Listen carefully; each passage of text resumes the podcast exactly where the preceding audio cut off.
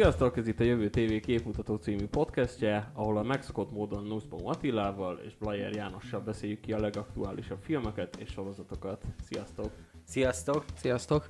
Ezen a héten a Netflix két saját gyártású animációs programjáról fogunk beszélni. Egyrészt a streamingre megérkezett a félanimációs, rotoszkópos technológiával készült The Liberator, magyarul a Felszabadító című háborús sorozat, másrészt pedig érkezett egy rövid animációs kisfilm is, az If Anything Happens, I Love You, vagyis Ha bármi történne, szeretlek címmel, ami az alig 14 perces játék ideje alatt is könnyedén képes nagyon-nagyon elérzékenyíteni a nézőket.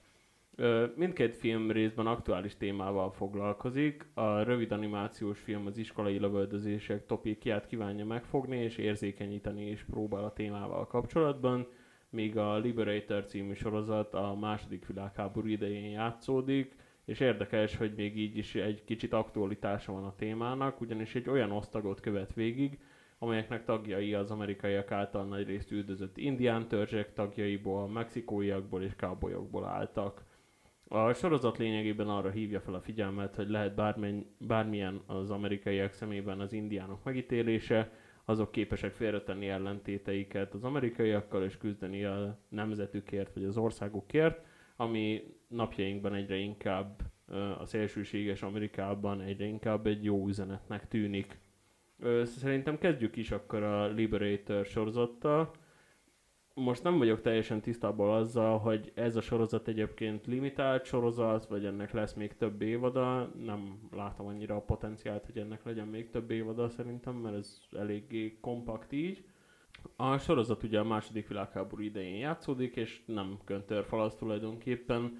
A világháborúnak az utolsó másfél évét mutatja be, amikor Hitler már bukásra áll a centrumhatalmakkal szemben, és tulajdonképpen a francia és lengyel területek felszabadításáról szól a legtöbb rész.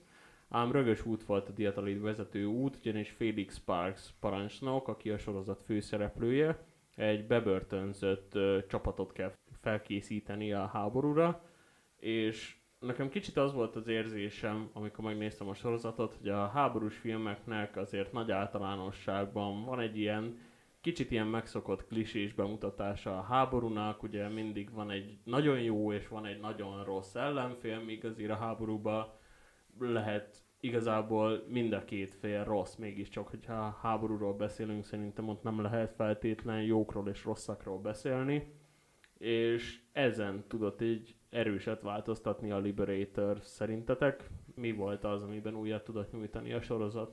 Mindenképpen az, hogy próbálta az ellenoldalt is humanizálni.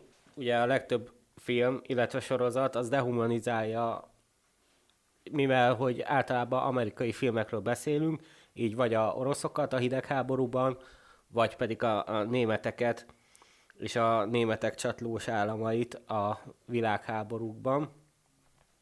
Itt több ilyen jelenet is volt, amikor a náci tisztek megmutatták emberségüket, és olyan megmozdulásokat csináltak, ami elfért volna bármelyik oldalon. Alapvetően minden filmnél el szoktam mondani, hogy a karakterábrázolásnak a egyik legfontosabb elemének azt tartom, hogy, eh, hogy, eh, hogy úgy kell bemutatni a karaktereket, hogy empátiát tudjunk feléjük érezni, tehát hogy eh, legyen bennük jó rossz tulajdonság is, és ezáltal tudunk majd velük azonosulni, hiszen ezáltal válnak ugyanolyan emberré, mint, mint mindenki más, mint amilyet magunknak is tartunk. Um, és ez a háborús filmeknél kifejezetten fontos lehet, ugye ezek miatt a szempontok miatt, amiket elmondtatok, hogy nagyon sokszor uh, az ellenfelet, ugye főleg a nácikat ilyen, ilyen fényben mutatják be, és és hogyha az a célja egy háborús filmnek, már pedig legtöbbször az, hogy elrettendő példaként szolgáljon, vagy mert direktbe kimondja, hogy a háború az rossz, vagy csak egyszerűen követjük az eseményeket is, leszűrjük mi magunk, meg alapból is tudjuk, hogy a háború az nem jó, akkor be kell azt mutatni, hogy mindkét félnek vannak jó, rossz húzásai, mármint hogy morális szempontból, és ez, ezáltal fogjuk tudni leszűrni ezt a tanulságot.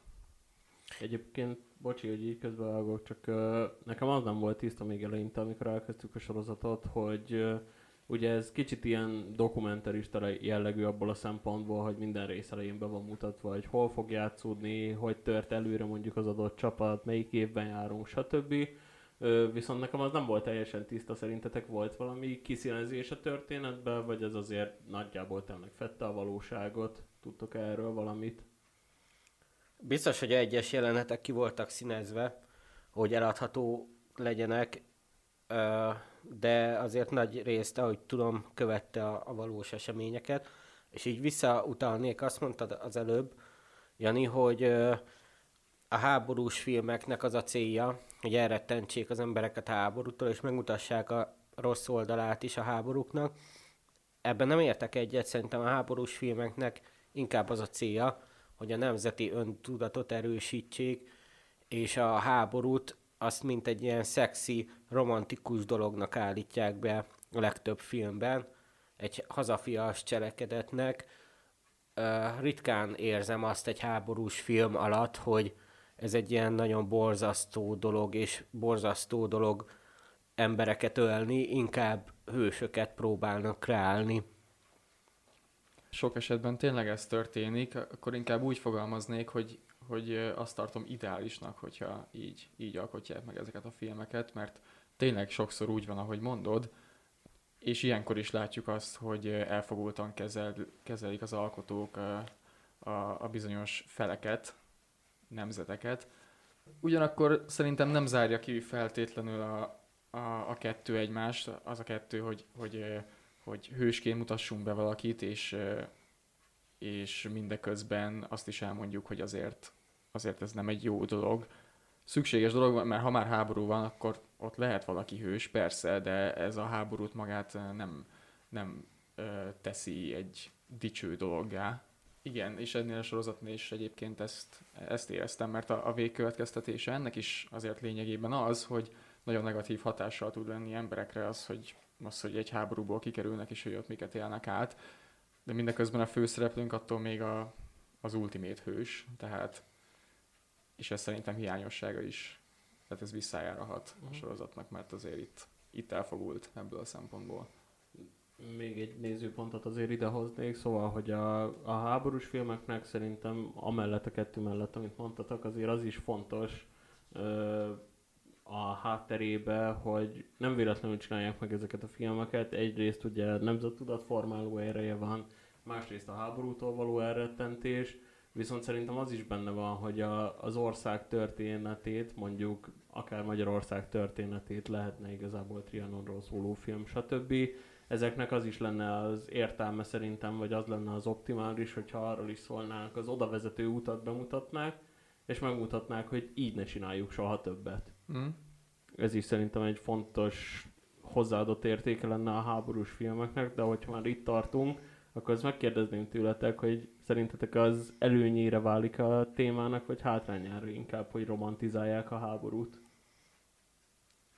Ez attól függ, hogy milyen témába szeretnéd megcsinálni a filmet.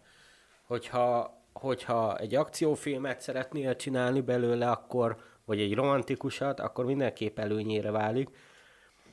Viszont, hogyha kicsit szeretnél mélyebbre ásni, megmutatni a háborúnak a valódi a, a, a valóságát, totalitárisába akarnád megmutatni a háborút, akkor szerintem mindenképp hátrány az, hogy sorozatokban, például az elit alakulat sorozatban, ami nagyon hajaz ehhez a sorozathoz, amiről most beszélünk, ott a végén, nem tudom, hogy láttátok-e, elbizonytalanodnak a katonák, hogy igazából miért is folyik ez a háború. Tényleg azt az alakulatot mutatják, akik a kezdetektől kezdve részt vesznek a háborúban, szintén egy amerikai, hát egy ilyen, ilyen speciális csapat, az is igaz történeten alapul nyilván, csak hogy úgy, hogy valós személyiségeket formáz meg. Ott a végén hozzák fel ezt a, ezt a dilemmát, hogy miért is jó a háború, és miért is jó embereket ölni, mert minél jobban ismerik meg a ellenfelet, annál jobban látják azt, hogy igazából ugyanolyan emberek, csak a lövészároknak a túloldalán. Nekem hiányzik még mindig egy olyan sorozat, akár vagy film, amiben az elejétől kezdve van egy dilemma, hogy hogy ha a civil életben megölsz valakit, akkor akár halálbüntetést is kaphatsz érte Amerikában, viszont hogyha háborúban csinálod, mint ezt, akkor meg minél több embert ölsz, meg annál nagyobb hős leszel. Bár hogyha azt nézzük, igazából az most nagyon side note lesz, de ha megnézzük, akkor a Punisher című sorozatban lényegében ezt a dilemmát, ezt elég sűrűn boncolgatják, meg a daredevil is.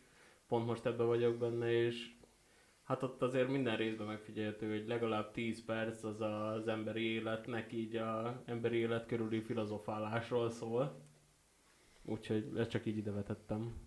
De érdekes kérdés ez egyébként nyilvánvalóan, hát viszont azt szerintem hozzá kell tenni, hogy azért a, amikor a mindennapokban ö, beszélünk arról, hogy valaki gyilkosságot követel, akkor az nyilvánvalóan ö, nem nevezhető onnantól kezdve olyan tagjának a társadalomnak, hogy büntetés nélkül ezt, ezt megúszta nyilván. Viszont, hogyha meg háborús helyzet van, akkor, akkor eltörlődnek úgymond ezek a, ezek a körülmények, tehát akkor, akkor más, más törvények uralkodnak. Akkor Ez nem, azt jelenti, az nem azt jelenti, hogy olyankor dicsőség lenne az, hogy sok embert megölsz. Viszont legalábbis nem, nem kéne, hogy azt jelentse. De nem fognak rád olyan bűnösként tekinteni. Azt így nekem meg kell vallani, hogy én nem vagyok a háborús filmeknek egy nagy rajongója. Nem tudom valahogy nekem ez a, az egésznek a, az átérzése, nem az, hogy nehezemre esik, de úgy, úgy kikapcsolódásként nem biztos, hogy azt nézném, ahogy, ahogy százak vesztik oda az életüket. De vannak olyan darabok azért, amiket nagyon tudok értékelni, mert csomó filmnek, csomó háborús filmnek van egy olyan tanulsága, egy társadalom tudatformáló ereje, amit mondjuk egy átlag, nem tudom, romkomból vagy bármi ilyesmiből nem tudnál egyszerűen összegyűjteni. Éreztetek valami hasonlót a Liberatorbe egyébként, hogy volt valami konkrét konklúzió, amit le tudtatok vonni így az egész után? Mindenképp a, a személyiségformálódás az, hogy hogy torzulhat a személyiség bizonyos hatásokra az emberbe, még egy teljesen erős jellemű embernek is torzul mindenképpen a személyisége, hogyha olyan dolgokat él át. És a önmagával való vívódás, meg ez, hogy tényleg, hogy megfeleljen a, a saját értékeinek, a társadalom értékeinek, és a sorozatban ez nagyon ki is van emelve. A szerelmének ír egy levelet a főszereplő, hogy ha kérdezed, hogy miért bá- bámulok magam elé mereven, akkor jusson eszedbe az a szoljánzió, hogy itt volt az a törés vonal, amikor már nem tudott azonosulni szerintem a tetteivel. Nem találta a helyét, ez egy nagyon érdekes dolog, és én én ezért szeretem például a, olyan háborús fi- filmeket, amiknek mélyebb tartalma van, mert uh, nyilván a civil életben és a saját életedben jobb esetben nem jutsz el ilyen mélységekig, de vannak töréspontok mindenki életébe, ahol el kell gondolkozni azon, hogy jó irányba mész és hogy te még ugyanaz az ember vagy-e, aki, akit gondolsz magadról. Szerintem pont ugye ez, amit most leírtál, ez, ez mutatja be jól a kettősségét annak, hogy, hogy megvan benne ez a, ez a személyiségformáló hatás, de mindeközben attól még ez a karakter egy hős amerikai karakter, ugye? Tehát ezért is mondtam, hogy nem, nem zárja ki feltétlenül a kettő egymást. Igen, csak így akkor nem azért lesz valaki hős, mert, mert a háborúban olyan eredményeket ér el, hanem a belső erkölcsi csatát nyeri meg önmagával szembe gyakorlatilag. Hát egy em- ember tud maradni ilyen körülmények közepette is, főleg úgy, hogy, hogy, hogy látjuk azt, hogy mennyire negatívan érintik az események, és látjuk, hogy, hogy társai közül többen is vannak, akik viszont nem, nem tudják tartani ezt, a, ezt az erkölcsi fölényt. Hát ez látszott ugye az utolsó jelenetben is, vagy hát az utolsó jelenetek egyikében, amiből lesz a végső konfliktus, de most azt így nem is lőnénk le igazából a hallgatóknak. Nekem az volt még nagyon érdekes ebben a sorozatban, hogy azért a háborús filmekben megfigyelhető tényleg ez a nagyon szélsőséges bemutatása a szereplőknek, tényleg a, a szovjeteket, vagy a nácikat általában mindig ilyen szélsőséges vadállatokként mutatják be, mind a filmekben, mind a sorozatokban viszont a Liberator igazából bemutatja, hogy bármennyire is rossz ezt kimondani, de hogy a náci tisztek is tulajdonképpen csak szolgálatot teljesítettek egy, egy tekintélyuralmú félelem alapú rendszerben. Ö, hogy éreztétek ezt az egészet így a sorozatban, mennyire volt ez újító jelenség számotokra? Hát ha nem is feltétlen teljesen újító, de ritka, az biztos. Mert, mert tényleg az az általános azért, hogy még, még az egyébként nagyon kiemelkedő háborús filmekben is tapasztalható azért, hogy német vagy náci katonák azok nagyon démonizálva vannak. Itt meg sokkal kevésbé, itt pont, hogy az kapja a hangsúlyt, hogy nem katonák esetén is, oké, okay, ott van a nemzetiség, ott van, hogy milyen ideológiát képviselnek, vagy nem képviselnek, csak legalábbis abba tartoznak, mint, mint közlegények, vagy bármi. De végső soron jó emberek vannak, meg rossz emberek, és ez a lényeg. Hm. Ez kéne, hogy legyen minden filmnek a lényege szerintem. És pont, hogyha ezt egy háborús keretek közé tudják besorolni, akkor, akkor emiatt is lehet ennek olyan pozitív tudatformáló hatása, ami megint mondom, ideális esetben a háború ellen fogja terelni az embereket. Én sem emlékszem ennyire élesen erre a vonalra más háborús filmből. Nekem tetszett, de szerintem ehhez kellett tényleg az, hogy elteljen ennyi év. Ez már tényleg csak történelem. Szerintem már, már nagyon-nagyon kevesen élnek azok közül, az emberek közül, akik átélték és szereplői voltak a második világháborúnak. Szerintem egyre nyíltabban tudnak beszélni róla. Szeretném ketté választani azt a vonalat, hogy a háború, illetve a náci bűnöknek a két témája. Nyilván a háború az egy olyan kérdés, hogy vannak érdekellentétek, ezért két ország, két nemzet háborúba kerül egymással, győz a jobb stratéga, a a nagyobb haderő. Itt szerintem nem lehet bűnösöket találni. Nyilván vannak politikai bűnösök, de az, akit kiküldenek a harctérre, az ugyanolyan katona mindkét oldalon. És itt ez a sorozat erre világított rá kicsit jobban, mint a többi film, és elválasztotta ezeket a katonákat azoktól a náci bűnösöktől, akik tudták, hogy még zajlanak a háttérben, milyen, milyen írtások és pusztítások és a haláltáborok ról egyébként sok német katona nem is tudott ugyanúgy a létezésükről, és szerintem ez a film kicsit ezt, ezt mutatta be, hogy nem minden német katona volt egy tényleg ilyen ember alatti lény, hanem ők is emberek voltak.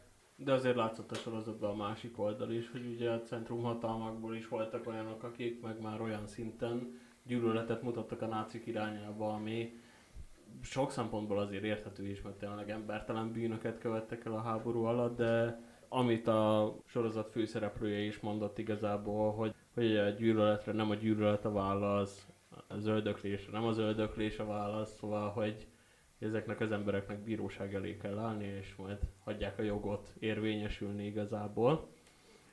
Miközben néztem a sorozatot, azért nem nagyon tudtam elvonatkoztatni attól, hogy, hogy a látványa ugye a sorozatnak, ez megbélyegződött azzal, hogy lényegében animációs, ami egy kicsit más milyen animációs, mint a, a legtöbb sorozat, de erről majd később beszélünk úgyis.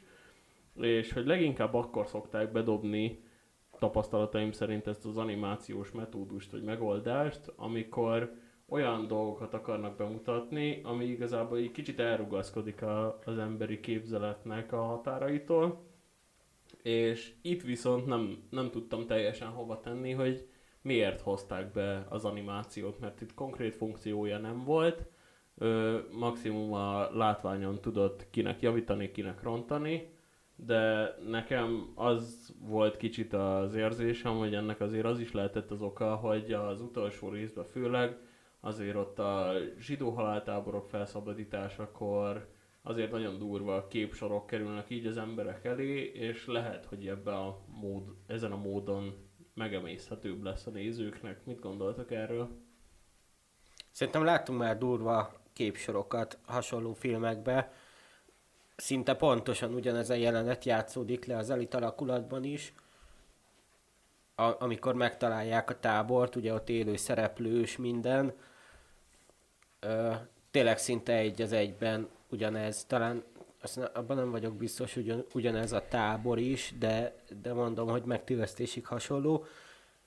Két dolog, ami szerintem, amiért szerintem ezt a technológiát választották. Egyrészt az, hogy újítottak vele, szerintem ez egy nagyon jó újítás, tudtak tényleg valami pluszt vinni ebbe a vonalba, illetve a másik, ami miatt nekem különösen tetszett, hogy sokkal jobban kijön szerintem ezzel a technológiával a, az emberek arcán az érzelem. És egy háborús helyzetben, ugye amikor a nagyon sok minden van egyszerre, a puskalövések, robbanások, ide-oda szaladgálás, üvöltözésnél a tévé képernyőjén se tudsz mindig fókuszálni egy adott témára, és ezzel a technológiával pedig annyira látszott a, a katonák arcán, hogy épp mit élnek át, hogy sokkal jobban bele tudtam magam érezni abba a szituációba, ami, ami bejátszódott.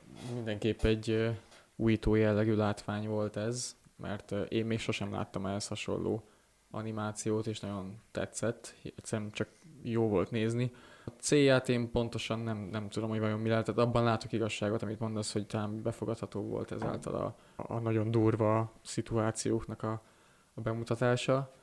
Ugye beszéltünk már erről, hogy ez egy lényegében animációs sorozat, viszont ez egy kicsit különleges eljárással készül ez az úgynevezett rotoszkópos animációs technológia, ami lényegében annyit jelent, hogy a színészekkel a környezetben ugyanúgy felveszik a jeleneteket, erre helyeznek rá egy külön sablont, ami kicsit ilyen, hát nem tudom, nekem picit úgy jön le, mint hogyha ilyen képregényesebbé tenné igazából a megjelenést.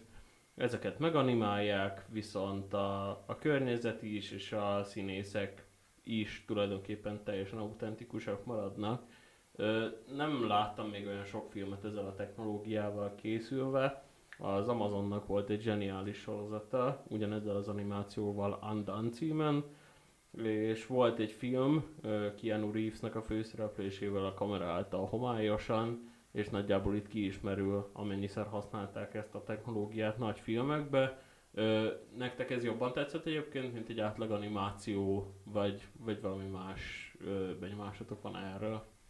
Hát nekem azért tetszett nagyon, még egyszer mondom, mert ritkán, tehát én sose láttam még ilyen jellegű animációt, és ez nagyon pozitívan hatott nekem. És igaz az is, hogy tényleg szépen mutatta az, az emberek érzelmeit, az arcukon jól kitükröződött. Nekem is ezért tetszett, szerintem más technológiával nem lehetett volna ugye ezt a hatást elérni, vagy rendesen, hogy mondjam, élő szerep, ez is élő szereplő, csak hogy vagy, vagy pedig e- ezzel csinálták meg. Ők úgy döntöttek, hogy, hogy, hogy ezt beleviszik, szerintem nagyon jól tették. És ugye itt a rendező személyében, aki Gregor Jonkatis volt, egy elég rutinos visual effect artistot köszönhetünk, ugyanis dolgozott már Star Wars filmen, a Diák című sorozaton, úgyhogy neki ezért már volt referenciája, viszont szerintem tök jól megvalósította ezt az egészet. Nem tudom, hogy vagytok vele, én a színészek közül olyan nagyon kiemelkedő alakítást nem láttam, ugye itt leginkább ilyen hát mondhatni, hogy másodrangú színészek voltak, de a rájuk szabott feladatot igazából szerintem tökéletesen teljesítették, olyan nagyon kiemelkedő szereplő nekem nem volt. Most itt szerintem, ha lett is volna bárki, aki nagyon kiemelkedik, azt sem nagyon vettük volna észre, különösebben, hát mert ez a technológia azért nem teszi ezt lehetővé, szerintem, jelenleg még. Tényleg azt lehetett látni, hogy, hogy, hogy helyén, helyén volt az, hogy milyen érzelmet látunk éppen, de azért érződött, hogy ez egy animáció. Ezzel én is abszolút így vagyok. És akkor már tényleg csak egy ilyen egy-két kérdés erejéig térjünk át a, az animációs kisfilmre, amit ugye megnéztünk most itt az adás előtt. mindössze egy 14 perces játékidejű filmről van szó, szóval nem ez fogja megváltani igazából a világot, viszont ebben a 14 percben szerintem minden bele lett szorítva igazából érzelmek terén, amit ez a téma enged. Ugye az animációs kisfilm egy nagyon súlyos topikkal, az iskolai lövöldözésekkel foglalkozik, ami egy rendkívül aktuális téma Amerikában. Ö, szerintetek a művészet erejével, akár ennek a kisfilmnek a levetítésével minden iskolateremben, sok egyéb helyen például lehetne érzékenyíteni vagy edukálni az amerikai társadalmat ebben a témában, vagy akiket igazából meg kéne célozni ennek a kisfilmnek, azok, akik elkövetik ezeket a bűncselekményeket, azokhoz úgyse fog eljutni ez az egész. Hát ez egy nagyon jó kérdés. Nem tudom a pszichológiai hátterét azoknak az embereknek, akik elkövetnek ilyen dolgokat. Abszolút feltételezni tudok, gondolom, az egyik részük azok, azok a bullying áldozatai, a másik részük meg alapvetően ilyen, ilyen gyilkos ösztönű pszichopata. Nem tudom, hogy rájuk, hogy milyen formában hathat. Szerintem az érzékenyítést onnan kéne indítani, hogy ne legyen bullying az iskolába, ne, ne rekesszenek ki senkit. Mindenképpen megindító ez az animációs kisfilm. Nagyon sok érzelem van benne, de szerintem a kérdésedre válaszol nem az a célja, hogy ezzel érzékenyítsék azokat az embereket, akik ilyeneket elkövetnek. Szerintem sem. Alapvetően a, a, az üzenetében látom a, a, a, a célját. Hát nyilvánvalóan hát mi, miben látná az ember a célt, hanem az üzenetben. Én azt szűrtem le ebből, hogy a szüleiben éljen az emléke tovább, és ez tartsa őket össze, és ne, ne úgy éljék le az életüket, hogy, hogy, hogy eltávolodnak egymástól, és már azt se tudják, hogy ki a másik igazándiból, hanem tudjanak ezzel az egészre együtt élni, és értékeljék azt, amíg volt mm. gyerekük. Talán hát ezt nem, legalábbis én ezt szűrtem le. Ugye én nagyon szeretem a rövid filmes műfajt, mert nagyon szépen, az, azáltal, hogy rövid, azáltal a koncepciót, amit képvisel egy-egy rövid film, nagyon szépen be lehet mutatni, és, és ez egy, ez egy kiemelkedő példa volt ebből szerintem, főleg úgy, hogyha ráadásul néma filmről is beszélünk, uh-huh. mármint, hogy nincs benne dialógus, tehát nem néma film, csak nincs benne. benne van. Igen. Akkor pláne az, ugye, hát ez szerintem a, a, a forgatókönyvírás csúcsa, hogyha valaki úgy tud egy, egy történetet szépen elmesélni, és ilyen módon, mint hogy ez a film tette, hogy nincs is benne dialógus egyáltalán. Hát igen, és én nagyon gördülékenynek éreztem ezt az egészet, szóval látszott, hogy ez egy nagyon kidolgozott koncepció, az egész 14 perc volt tulajdonképpen a kisfilm, de minden egyes jelenet a másikból következett, mindig volt egy ötletes átvezető egy másik jelenetre, és tényleg nagyon érzelmesen lett bemutatva ez az egész. Én nagyon szépen köszönöm nektek, hogy hallgattatok minket, nektek is köszönöm, hogy eljöttetek. Sziasztok! Sziasztok! És hát akkor jövő héten újra találkozunk veletek, akkor is lesz képmutató. Köszönjük, hogy hallgattatok minket. Sziasztok!